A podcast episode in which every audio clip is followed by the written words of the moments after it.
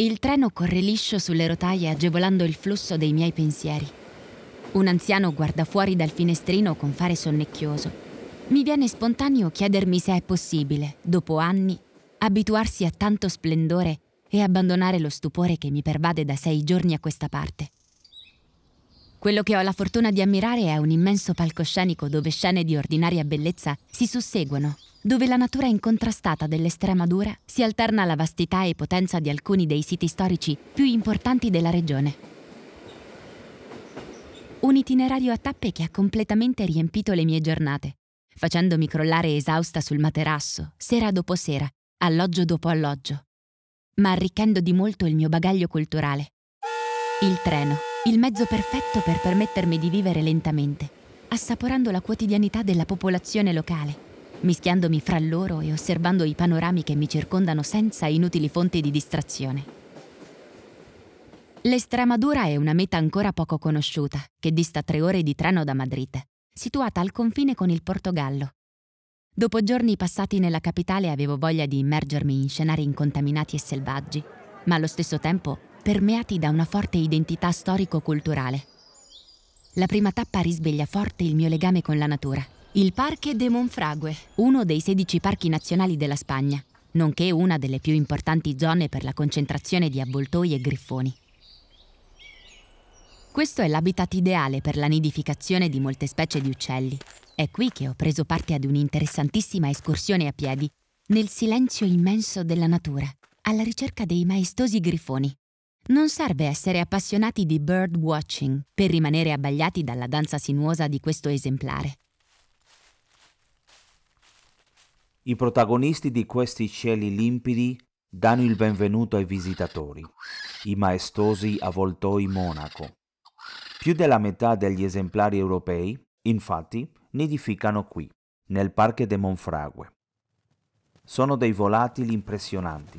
Misurano due metri da un estremo all'altro delle loro ali e pesano una dozzina di chili. Chi l'avrebbe detto con tutto il tempo che trascorrono in volo? La mattina aspettano con calma apparente che il sole emani i suoi raggi. Poi Lasciano le pareti verticali dei fiumi per volare liberamente, sfruttando le correnti di aria calda per elevarsi senza dover battere le ali. Sono molto intelligenti. Monfragua è un'area forestale vergine, di vegetazione mediterranea, in cui vivono anche altre specie di volatili, le fuggenti cicogne nere, i capovaccai, i grifoni. Non si può fare a meno di farsi guidare dai sensi, in particolare dall'olfatto, grazie al profumo erboso che identifica l'Estremadura. Il merito è del cisto, un arbusto di fiori bianchi che popola le dehesas, che circondano il nostro parco. Le dehesas sono aree nelle quali metà della massa forestale è scomparsa per mano dell'uomo, diventando un sistema in perfetto equilibrio grazie allo sfruttamento del sughero, la caccia e il pascolo delle mucche dei maiali iberici, delle pecore e delle capre. Potremmo dire che questa sia la fabbrica del nostro delizioso prosciutto iberico, oltre che di gustose carni e formaggi. Plasencia, nome curioso che richiama l'italiana Piacenza, è la porta di accesso verso ampie distese di ciliegi in fiore, nonché la mia seconda tappa del viaggio. La Valle de Herte è un piacere per gli occhi. La si ammira al meglio dall'alto della montagna dove un'immensa distesa di bianco riempie i campi rigogliosi quasi fosse un manto immacolato di neve. Una valida alternativa è addentrarsi a piedi scomparendo fra gli alberi fioriti.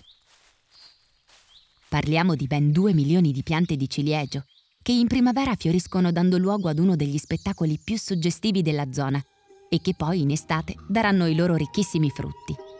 Molti proprietari e agricoltori organizzano in questa immensa valle eventi per chi vuole partecipare al raccolto delle ciliegie. Deve essere meraviglioso, penso mentre mi immergo nel bianco abbacinante di questi alberi in fiore. Valle del Gerte è anche il primo luogo in cui dopo le conquiste americane vennero coltivati prodotti come le patate, i pomodori e il peperoncino.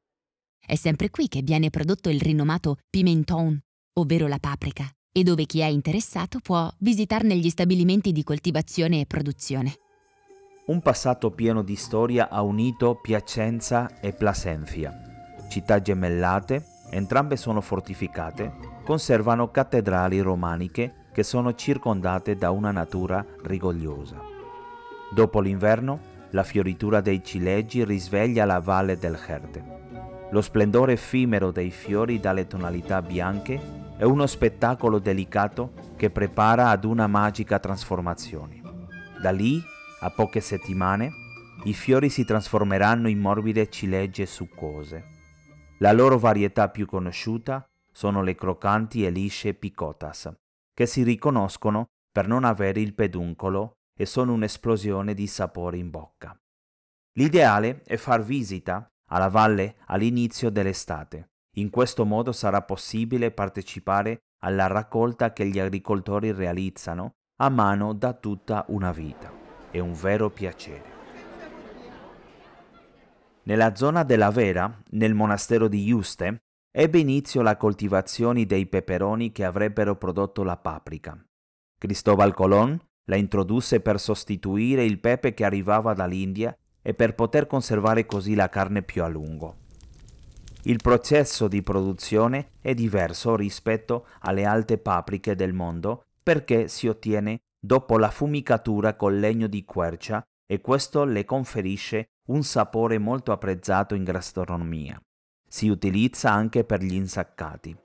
Delizia per il palato assolutamente da provare è una insalata fatta con peperoni arrostiti che si chiama zorongoio, con un po' di chorizo e di lomo. Per alternare l'immensità della natura alla maestosità di meravigliosi siti basta fare un'altra ora di treno. Mi accoccolo al mio posto. Immagino storie di vita che hanno luogo in questa parte di Spagna poco turistica e genuina, mentre vengo trasportata lentamente verso una nuova avventura, verso nuovi panorami. Caceres, con la sua città medievale, dichiarata fra le migliori conservate in Europa, il monastero reale di Santa Maria di Guadalupe, vergine simbolo spirituale dei conquistatori americani, il complesso archeologico di Merida. Sono i tre luoghi storici che vantano il titolo di patrimonio dell'umanità dell'UNESCO, qui in Estremadura, ognuno con la sua particolarità, che rende unica una visita in questa parte di regione.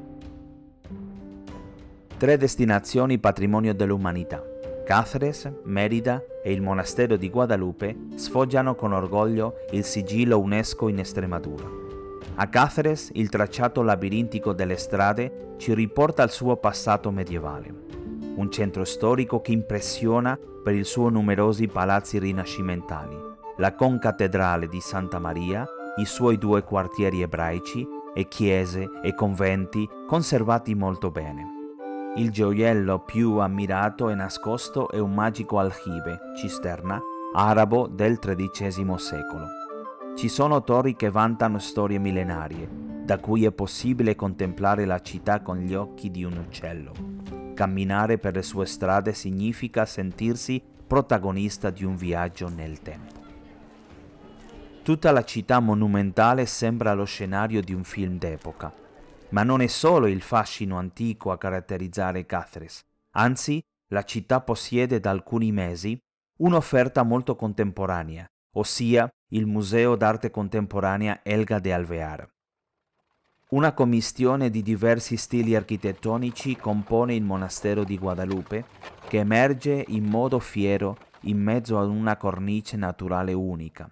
Gotico, mudéjar, rinascimentale, barocco, e neoclassico si alterano armoniosamente per ospitare una meravigliosa collezione del maestro del colore e del dettaglio, Zurbaran, il pittore di frati.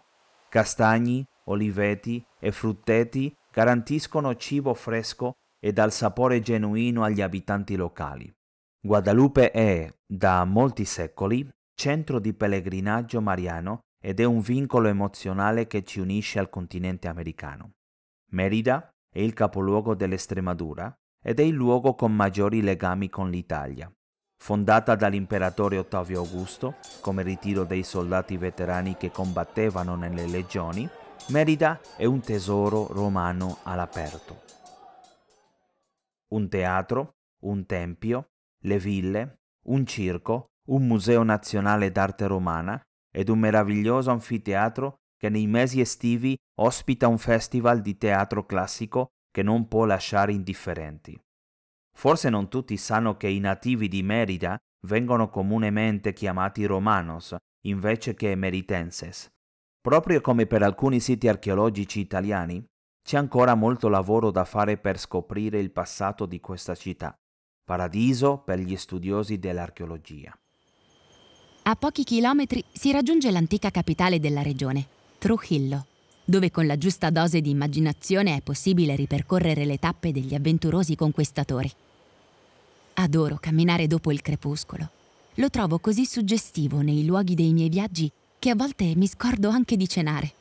C'è un momento in particolare, ad esempio, che ricorderò per sempre di questa tappa. Io ferma al centro della piazza di Trujillo, ai piedi della statua di Francisco Pizarro. Chiudo gli occhi e immagino le sue gesta, le sue sensazioni, il vento che si infila sinuoso fra le vie e i passi lievi dei pochi passanti rimasti rendono possibile questa magia. Quale migliore cicerone di Trujillo che Francisco Pizarro? Dalla sua ubicazione nella preziosa piazza porticata, ci invita ad accompagnarlo a dorso del suo cavallo per scoprire gli angoli di uno dei borghi più belli della Spagna. La nostra visita sarà sicuramente più semplice dei suoi viaggi.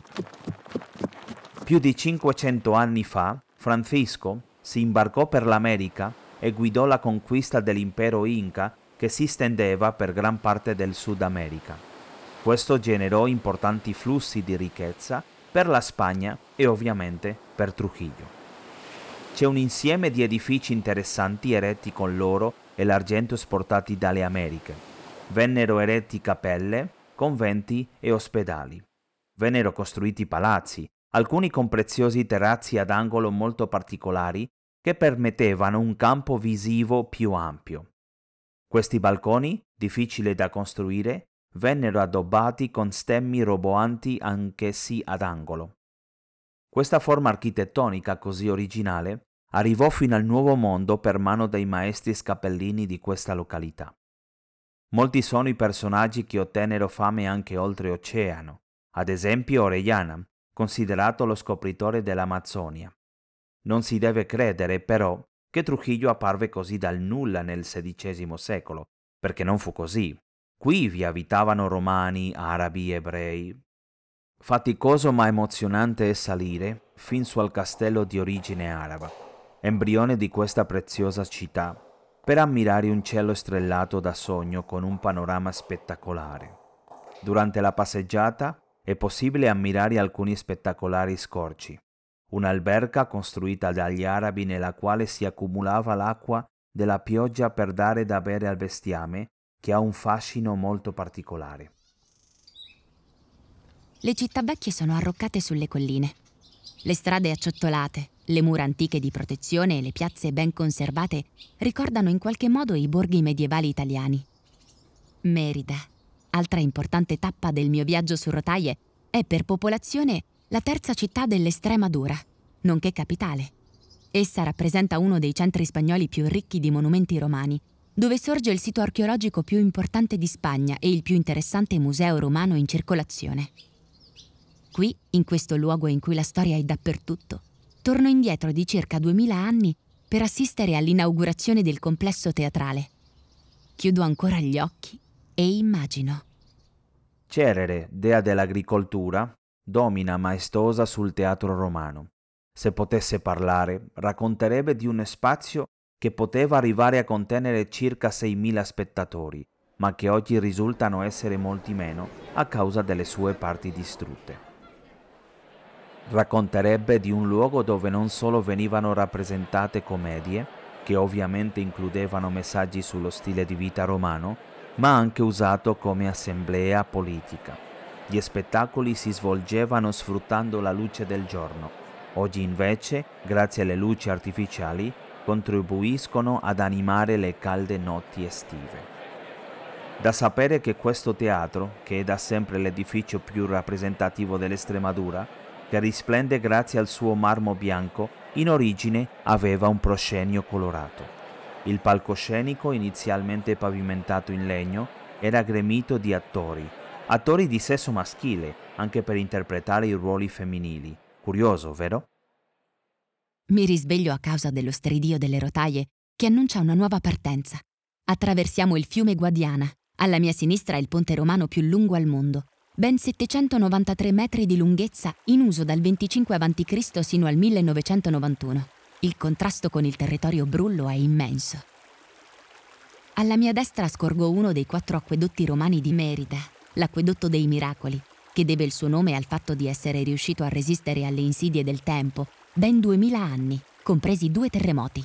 La valle del Guadiana è rinomata per la ricchezza della sua terra, dove vengono coltivati frutti da nocciolo come albicocche, prugne e pesche. Badajoz, ultima tappa del viaggio, segna il confine fisico e simbolico fra Spagna e Portogallo.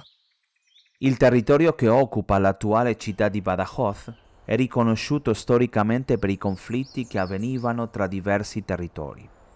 Prima tra l'Al-Andalus e le città cristiane del resto della penisola e poi tra Spagna e Portogallo.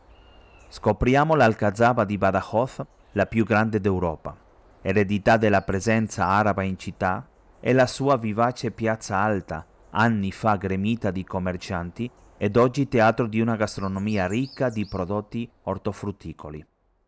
A dimostrazioni delle guerre con il Portogallo, troviamo otto bastioni che difendevano la città dagli attacchi dei vicini. Fortunatamente, al giorno d'oggi tutto questo rimane solamente memoria storica, mentre il rapporto con i vicini portoghesi è senza dubbio eccezionale. Badajoz non è altro che la porta del nostro caro paese fratello. Ed è qui che mi accorgo di come in realtà non esistano confini veri e propri fra paesi o persone. Esiste invece la storia che viene tramandata attraverso racconti che rendono gli scenari che abbiamo tutto intorno ancora più vivi, più ricchi e affascinanti. L'Estremadura ne è grande esempio.